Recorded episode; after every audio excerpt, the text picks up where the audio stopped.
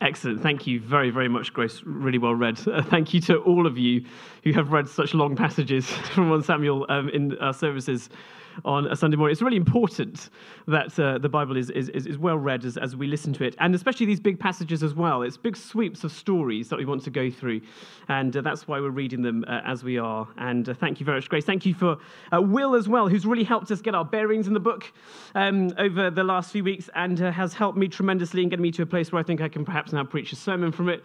So I'm very grateful. Praise God for you, Will. Thank you for leading this series for us um, in the, the, the church. And this morning, um, I want to start where Will started all those weeks ago uh, with the question that he set up for us as we embarked on the series in 1 Samuel, and that is where are our change in fortunes going to come from? Or uh, put another way, where is true change and national renewal going to come from? Uh, 2024 will be a year where more people will go to the polls and elections across the world than any other in Earth's history. We here in the UK have elections this year, the US, India, and, and all of them are quite consequential elections. And the question that is in the mind of every single voter in those questions, uh, those elections, is that question: Where is change going to come from? Where is national renewal going to come from? Or more appropriately, who is going to bring that change, that renewal that we feel we so desperately need? The world is crying out for hope, for upturned fortunes, especially in the beleaguered West. Well, who is going to bring all that about? And that is the question that hovers over the whole book of 1 Samuel, as uh, Will has been saying, but it comes into sharp focus this morning as it is literally asked of our passage today. All the way through, but have a look at 1 Samuel 8, verse 19. And the people said, But there shall be a king over us. For what reason? That we also may be like the other nations, that our king may judge us and go out before us and fight our battles. The demand for a king from the people of God is because of the need for national renewal and change. In short, we need a leader unlike the ones who've led us down before and unlike the kings of the other nations. And that desire sort of makes sense. Look at where we are in 1 Samuel, where we have been over the past few weeks. We're in the time of the judges of Israel, where God's people are badly led. We saw last week that there's no true godly leadership that can take on Israel's enemies. Eli, the judge, was old, blind, and weak. His sons, the priests, were sexual deviants, gluttons, and bullies. And as a, a pinnacle of this leadership that is rotten to the heart, the Israelites go into battle against the Philistines toss the Ark of the Covenant of God at their enemies like a, a, magic charm in the hope that God might do something for them, despite having ignored him for decades. And the Ark is stolen, God's presence has departed the nation, the people are defeated, everyone is terrified, and all the leaders are killed in a day. In short, it is a total and utter unmitigated disaster. And in this colossal failure of leadership, the people cry out Where is our national renewal going to come from? Who will change our fortunes? And it makes sense that they're crying that. But where do they turn? Who do they seek to be the answer to that question? Well, they don't turn to the God who last week dethroned Dagon and afflicted the Philistines and brought himself back to the people out of his power and faithfulness. No. 1 Samuel 8, verse 4 then all the elders of Israel gathered together, came to Samuel at Ramah, and said to him, Behold, you are old, your sons do not walk in your ways. Now appoint for us a king to judge us like all the other nations. Where do God's people turn to in times of trauma, faithlessness, challenge, and trial for change, hope, and renewal? Not to God, but to the nations. You see, the Israelites, the people of God, cannot comprehend an answer to that question of national renewal without it including what the world offers by way of power. And that brings us to our first point of two this morning. For it is true of God's people in 1 Samuel, and it's true of us today, that in seeking renewal and hope in times of trial, we can fall into the trap of believing that the impressive worldly king is the king that we really want. And if we're honest, this desire for a king, as we've said, to, to, that looks like the nations, it kind of makes sense to Israel that the pull factor of Israel is huge as they look at the nations around them. They seem to be powerful. We always seem to be overrun by these nations. The Philistines always seem to have the upper hand over us. We're tired of that being the case. We want to be like them. The pull to the nations makes sense for there to be a, a, call for a king to be like the nations who is doing so well, who can change fortunes, bring hope, establish renewal, it kind of makes sense. in fact, and this is really important as we come to the crux of the book of 1 Samuel, especially in regards to the king, not only does the cry for a king make sense, but the call for there to be a king who can bring this kind of change under these kind of circumstances from these fallen leaders under such a time as this is what God wants his people to be crying out for. You see, a human king was always a part of God's plan for his people. And we know that because the Old Testament makes that crystal clear. In Deuteronomy 17, you see this story, this very story in 1 Samuel 8, foreshadowed to the letter where the law of actually choosing a human king is made clear. Deuteronomy 17:14 says this.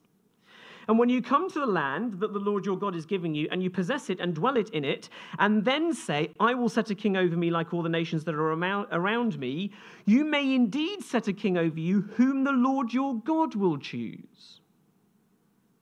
You see? It, it was actually always the legal intention of God to get a human king for his people. And in such a time as these. It was always the intention of God that Israel, in fact, would ask for a king. What was not the intention of God is that the people would choose a king like the nations. and, and Deuteronomy actually says that that was actually going to happen, that they were going to go to the nations for their king. He says, no, no, no. God's intention was that the people would ask God to choose a human king like him. You see, the problem is not that they've asked for a king. The problem here is that the people want to choose their own human king themselves, who looks like all the kings of the nations around them, and to not entrust God to choose his king for them. A king who is to look and act and behave the opposite of the kings of the nations. And that's the crux of this issue. Verse 7 of chapter 8, that's a key verse in our passage. This request displeases Samuel. He knows they're not asking for a king in the right way, but Samuel prayed to the Lord, verse 7, and the Lord said to Samuel, Obey the voice of the people in all that they say to you, for they have not rejected you, Samuel, they have rejected me as king over them. You see, their request for a king like the nations is in actual fact a, request to replace God himself to remove him from power. It's, it's no longer an understandable mistake. No, it is rank apostasy. It is outright blasphemy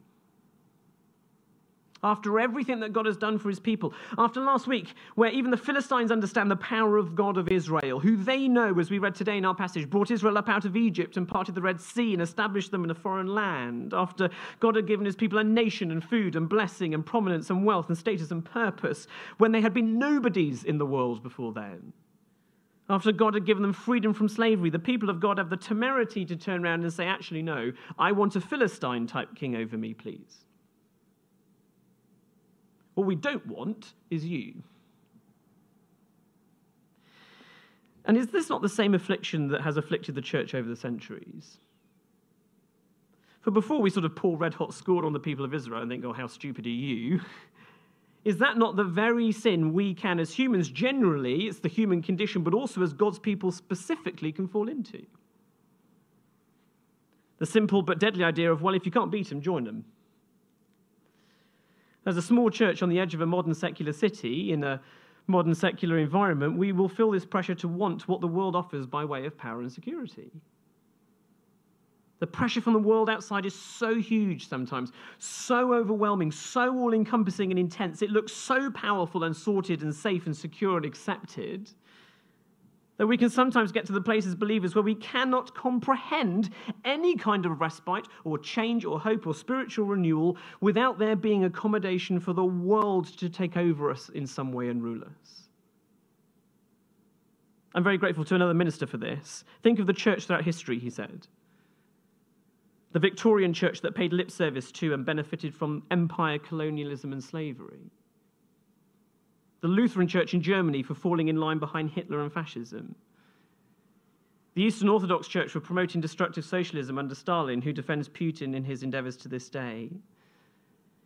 Even perhaps the, the right wing Republican evangelicalism of the US, maybe, who will sell their soul to get their strong man elected, who is head and shoulders over everyone else at all costs of decency, truth, integrity, and honor, all under the conceit that the church must be protected. I was chatting to a friend of mine who lives in Canada the other day, and he was in the US very recently for a conference. And he was going down the highway in his car, and above the highway, on those huge billboards that they have in the US, was an almighty picture of a brooding Donald Trump, a, a billboard which was funded by an American church organization. And across his colossal face were written the words, And the government shall rest upon his shoulders. Isn't that staggering? It is breathtaking. It is blasphemy. It is rank apostasy. It is so starkly 1 Samuel, it's hard to parody, isn't it? It is the human condition to want those strongman leaders that look like the world. To fully believe that this worldly man, that worldly woman, this worldly system, that worldly morality will bring our nation or our church the change that we need. And the church is very much afflicted with that disease, it can be. And before we ride off into the sunset of hypocrisy on our high horses, look at where we are. The established churches in the West in our country, we have willingly chosen to make a pact with the nations. Where we have said, well, we have no choice but to change our view on biblical ethics of sex, marriage, gender, and sin.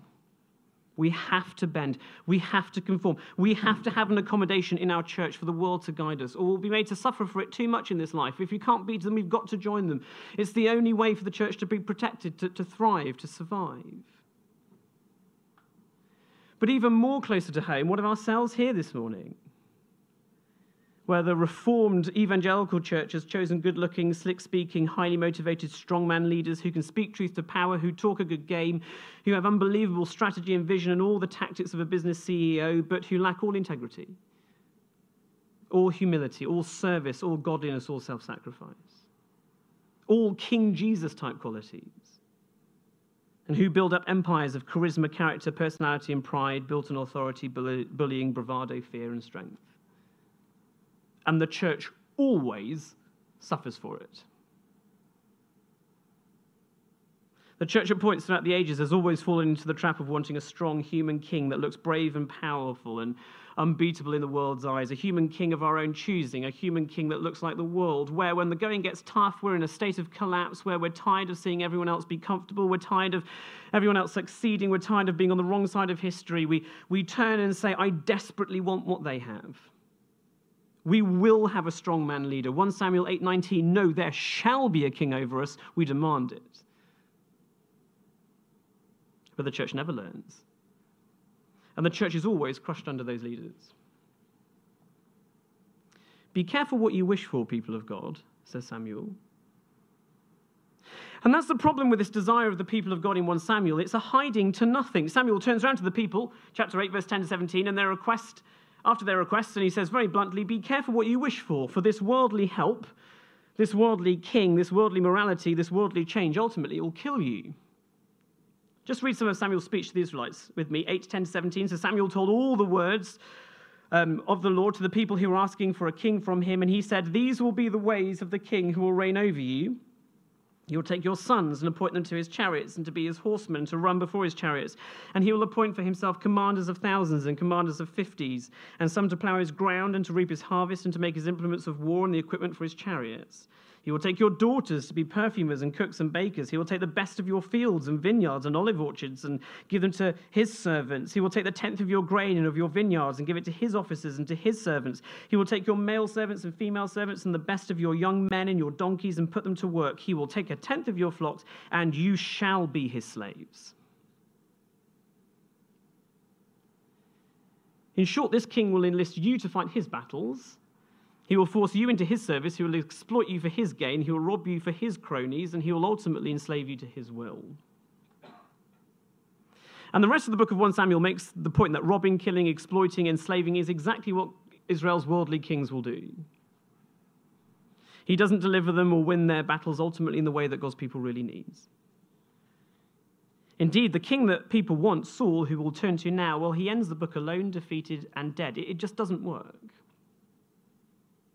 And for every church was depended on and called on the name of the strongman ruler for salvation, well, exactly the same fate is in store. They have ended up dying. Their lampstands have been taken away. Their influence has been lost. They have opened themselves up to being overrun. It's interesting that that happens, isn't it? The uh, established churches in the West are all in decline. even when they have fully embraced the world in order to be more accepting, more palatable to the world, where sin is no longer preached against, where there's no offense of the gospel to hurt people's feelings. Rather than the world suddenly running into the arms of a so called welcoming church, the opposite has happened. The world has abandoned it hand over fist.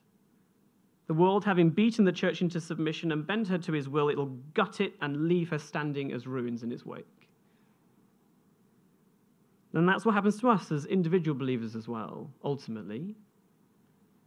If these strong men and worldly treasures are the people and things that we as Christians and Redeemer here in this community are listening to and admiring and wishing for and hurtling after, or that we as a church are tempted to run to when things get hard for us, if we are ever tempted to begin to bend to the world and allow its morality to take charge of this family, then we are in a desperate situation. For ultimately, that is a hiding to nothing. We'll die. For renewal by those means will never come. Renewal will never come through a king like the nations.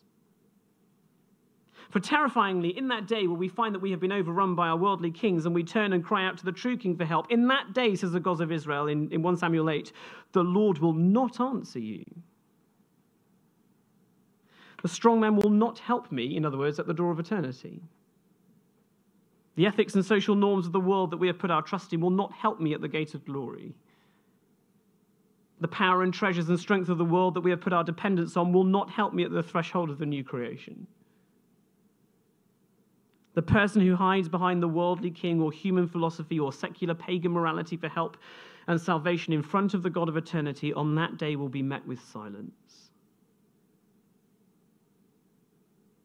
Be careful what you wish for, people of God. For ultimately, and more alarmingly, point two, if you demand what you want long and loud enough, God will sometimes just give it to you. And that is absolutely what we see in the rest of this passage, also in the rest of the book of 1 Samuel. For first, the impressive worldly king is the king we want. And so ultimately, second point, the impressive worldly king is the king that we get. Just read the last few verses of chapter 8. From verse 19, the people refused to obey the voice of Samuel. And they said, No, but there shall be a king over us, that we may also be like the, the nations, and that our king may judge us and go out before us and fight our battles. And when Samuel had heard all the words of the people, he repeated them in the ears of the Lord. And the Lord said to Samuel, Fine, give them what they want. Obey their voice and make them a king. What the people of God wish for, God gives them, and that is not a good thing. And the alarm bells start ringing immediately, don't they, as we hit the beginning of chapter 9, as we see that Saul is the man God goes to to give people exactly what they wish for. Right from the start, we see signs that this new humanly desired king, like the nations, is not going to go well. Now, we don't have time to, to go through the whole of chapter 9 and 10. Let me give you a screamingly quick overview and highlight the important things and read it at home. Do read it at home. It's a great read. First of all, how is Paul described? Chapter 9, verse 2, he is described as handsome as tall. He is, he is head and shoulders above everyone else. Immediately, we should have our ears pricked to that, especially if you're Hebrew. The Hebrew word for tall uh, is a very similar word to the word for pride. And we know what happens to the pride from Hannah's prayer back in chapter 2. They will be brought low, they will be humbled. God is against the proud. Already, it seems, this Saul is someone whom God is going to have to humble, a, a man who will set himself against God. And that is exactly what we see happening throughout the rest of the book from these chapters onwards, especially next week as we see Saul set his heart against God and against his kingdom, against his people, and ultimately against his king, his true king, David. Second alarm bell Saul's name itself. The name for Saul is a play on words of, of man has asked for, which in this context is not the king that we want. We want a king, as we'll see in a few chapters' time, that is an after God's heart king. So things look very ominous. However, what is most interesting here in chapters 9 to 11, which is the question I think that you lot might have, is that something seems to be happening here that we perhaps didn't expect. And that is that things start off really well. To such an extent that we have Samuel in chapter 11 calling this a time of renewal for the kingdom. So, what has happened? Did God lie about the warning of the worldly king? Was he just pouting and sulking because actually Saul was going to do a better job than he thought he was going to do? He just didn't like it. Or was renewal actually going to come through a king that looked like the nations regardless, and God actually didn't have much to do with it? Well, no. What we see here are the outworking of three simple truths that we're just going to unfurl this morning and, and we're going to see unfold over the course of the whole book of 1 Samuel. And I'm just going to highlight them uh, as we draw all these points to a close this morning. The first truth we see woven all the way through chapters 9 to 11 is that God is still ultimately in charge of his people. That's really important despite his people wishing to dethrone him. In chapters 9 and 10, we have this extraordinary story of Saul being brought by the providence of God to Samuel to be anointed as king through the crazy route of Saul searching the whole of Israel for some lost, disobedient donkeys. It's really nuts. Read it when you're at home. And at different stages of what is a very bizarre journey, God maneuvers Saul to happenstance meetings with Samuel every now and again, to the point where Samuel is told by God that this man, Saul, is to be the people's king over Israel, and, and Samuel has to uh, uh anoint him. It's a very bizarre story of coincidences that you couldn't write. So, who is in charge of, of Saul being king? God is. God will give his people what they wish for, but he will do it, he will engineer it. He is still fully in control. He's not suddenly rendered powerless by the will of the people.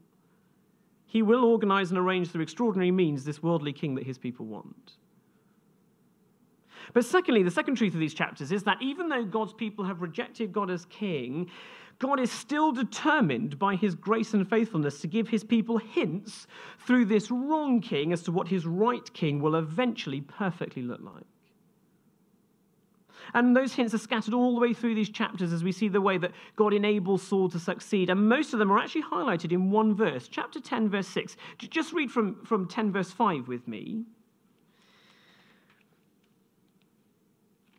After that, that is, um, after Saul had, uh, had uh, been anointed by Samuel and he's been sent back to his hometown, Samuel says, You shall come to uh, Gibeath Elohim, uh, Saul, where there is a garrison of the Philistines, and there, as soon as you come to the city, you will meet a group of prophets coming down from the high place with harp, tambourine, flute, and lyre before them, prophesying. Then the Spirit of the Lord will rush upon you, and you will prophesy with them, and you will be turned into another man. Now, when these signs meet you, do what your hand finds you to do, for God is with you. Can you see the three marks of God's king that God wants to highlight? Verse 6 it is the fact that God's king will ultimately be someone upon whom the Spirit rushes. God's king will be someone who will prophesy and speak the words of God himself. And God's king will be someone who is a completely different kind of man who has, look down at verse 9, been given by God another heart. So, whoever God's true king will be is going to somehow exhibit all those traits. A human who has the Spirit of God on him, who will speak God's words, and who will be a different kind of man with a, a different kind of heart, a God focused heart, a God made heart, or a man who is indeed after God's own heart. And with that kind of the king on God's throne, what would that kind of king produce for God's people? Well, victory and renewal. And that's what we see with Saul as we come to chapter 11. We see him proclaimed king. Ultimately, he takes on this pagan king Nahash. And as in chapter 11, verse 6, again, the Spirit rushes on Saul. Uh, righteous anger and strength is kindled in him, and he defeats God's enemies. God's king will exhibit all the traits that Saul exhibits here, except God's king will not be tall, proud, asked for by man, chosen by the people, king like the nation Saul. It will be a king chosen, handpicked by God Himself. And that brings us to our third and final truth in these chapters this morning. For what does this mean for God's people under Saul? Why does God allow this king of the nations to succeed in the way that he shouldn't be succeeding? What of God's warning back in chapter 8? Is God lying there? Well, no. For thirdly, it is true that for a while, for God's people then and for God's people today, Life under our chosen kings of the nations that we flock to can seem for a short time right and comfortable. It's true, isn't it, that a hand picked flower from the meadows can look beautiful in a vase on the kitchen table, but the reality is that it is dead. And give it a few days, and it'll show the signs of its death as it wilts and rots. It's true that a strongman leader in our nations through empire, dictatorship, military might, or democracy, or whatever, could protect the church for a little while, perhaps even make it look like it's flourishing. But the reality is that the church has died if it gives itself over to them. And give it a few years and it'll show signs of its death. And suddenly we're sort of looking back, aren't we, at history and seeing signs of incredible death that we didn't even notice was happening. It's true that our church leaders can be kings of the world, slick, popular, eloquent, strategic, riding high on the issues of our day, and they could grow the church for a while, but without God's heart, they are ultimately dead and will eventually show signs of that death. And it is true that hiding behind secular ethics and societal norms and obedience to the world and putting our trust in treasure, money, success, status will seem to make us grow as individuals and perhaps protect us for a while. But in reality, we are dead if we make those things our king. And on the day that we stand before our true king, having put our trust in those princes, we will call on the name of him, the true king, for help, and he will not be able to answer us. And that is what happens to Saul. The very next episode after today, which we'll look at next week, it, it all begins to fall apart. Saul's true heart is exposed. The whole of 1 Samuel is a mess of mistakes, bitterness, envy, cruelty, and all the things Samuel spoke of in chapter 8. This king of the nations will leave God's people exposed in danger, and he himself will die at the hands of God's enemies. Ultimately, God gives us what we want. And what we want is a king like the nations. And a king like the nations is what we get with all the consequences of that, be very careful what you wish for. But even in the colossal mistake of his people, God will never give up fighting to remind us of the king that he wants to give us and the renewal that he will bring his people through by his incredible grace. And that's where we finish this morning. For despite what his people deserve, he will bring about renewal eventually through his king. He will do it. For we need to leave this passage today where chapter 11 leaves us, and that is with this increasing desire as we go through 1 Samuel for the king and for the kingdom that God wants for us, which does lead to incredible renewal. To desire the king that we need, not the king that we think we want. For the king that we need, as highlighted in God's grace through chapters 10 and 11, is a king who has God's heart, who is a new kind of man, who will defeat God's enemies. And we're going to see increasingly that that man is King David for the people of God. Someone who looks the opposite of the king like the nations. Not tall like Saul, but small, and not even in the family photograph when Samuel turns up. Not a strong man, but, but a lowly shepherd. Not a proud man, but one from humble beginnings, and a man who will directly have a heart after God's own. But ultimately, we know, don't we, that the renewal of the kingdom here in chapter 11 is not even pointing towards David. For it is ultimately pointing towards Jesus. God's son, God's king, God's man on the earth, God's rightful and only true king, who looks so opposite to the kings of the nations that the people didn't even recognize him. When he came to his own people, they did not know him, John 1. A man who literally has the heart of God as God himself a man who literally speaks the word of God as his prophet, for he is the word of the Father. A man who is in form, function, and being completely a completely different type of man, fully man, but fully God. And a man, a king who literally fights our battles, who truly defeats his enemies, our enemies, on our behalf, on behalf of his beleaguered, distressed, and persecuted people. And more than that, he is a man, a king, who does all of that for his people without enslaving them or robbing them blind or stealing their children to fight for him. But who will do all of that for his people as a shepherd king, introduced to the world as a baby king, riding into his city on a donkey type king. A king who exemplifies humility, who, as Hannah prays, God will raise and exalt, but he will do so on a cross a king who does not demand the sacrifice of his subjects for his glory, but who sacrifices himself and gives up his glory for the protection of his people. Who comes as a king not to be served, but to serve, and to give his life as a ransom for many. And who will walk into the realms of death and sin and hell, and he will gut them, leaving them defeated and rotten and ended at the entrance of an open tomb. That is the king that we need. And what we wouldn't give for a king like that. That is the only way God's people survive and thrive. And we should get to the end of this and every passage in 1 Samuel and say what we wouldn't give for that kind of king. And praise God that there is one. Praise God that there is a king who we can rightly hide behind and who we will eventually stand in front of on that day with all our mistakes, where we will not be met with silence, but with open arms for eternity. As we close, I'm just going to read Psalm 146 as it goes through all of this in deep detail as we praise the Lord for his King. Praise the Lord, O my soul. I will praise the Lord as long as I live. I will sing praises to my God while I have my being. Put not your trust in princes, in a son of man in whom there is no salvation. When his breath departs, he returns to the earth, and on that very day his plans perish.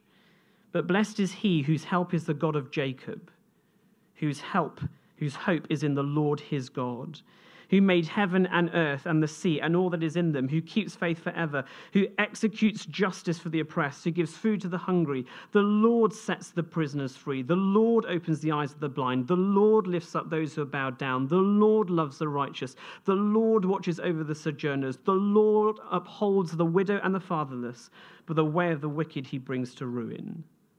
The Lord will reign forever, your God, O Zion, to all generations. Praise the Lord. Let me pray. Father God, we thank you and praise you so much for your wonderful words to us this morning. Thank you so much for your words of warning to us this morning, us, your church, and as individual people who follow the Lord Jesus. Father God, I pray that you would protect us from falling into the trap of desiring and running after uh, kings like the nations. Father, please, we are so sorry for when we are tempted to do that. When we do do that at points in our lives, when we, we want the comforts that the world offers to protect us in this life. Heavenly Father, please, Lord, we repent of those sins. We repent of the sins of our nation that has led us to this point in church life. Father, we have been a party to that, and we are so sorry. Father, we ask that you would accept our forgiveness and that you would set us right as we seek to be more like the people you intend, a, a, a, a, people who are transformed into the likeness of the King, to the likeness of the Lord Jesus. Help us to be people who bow the knee to Jesus, who love him, who run after him, who, who want to know more about him, and who are unashamed of him, telling people the, the reality of his gospel, the, the word that he brings from the Father that is good for salvation for all who believe. Father God, help us to be that kind of church. Father, help us to be that, those kind of leaders that, that point people to the King and, and, and, and who, who sacrifice ourselves for each other. And may it be, Heavenly Father, that we would always love coming to your word, enjoy being warned, and, and, and excited and enthused because of your grace, which finds us and takes us through the death of our King Jesus into the throne room of God Himself. Father, we praise you for all these wonderful truths. In the name of King Jesus. Amen.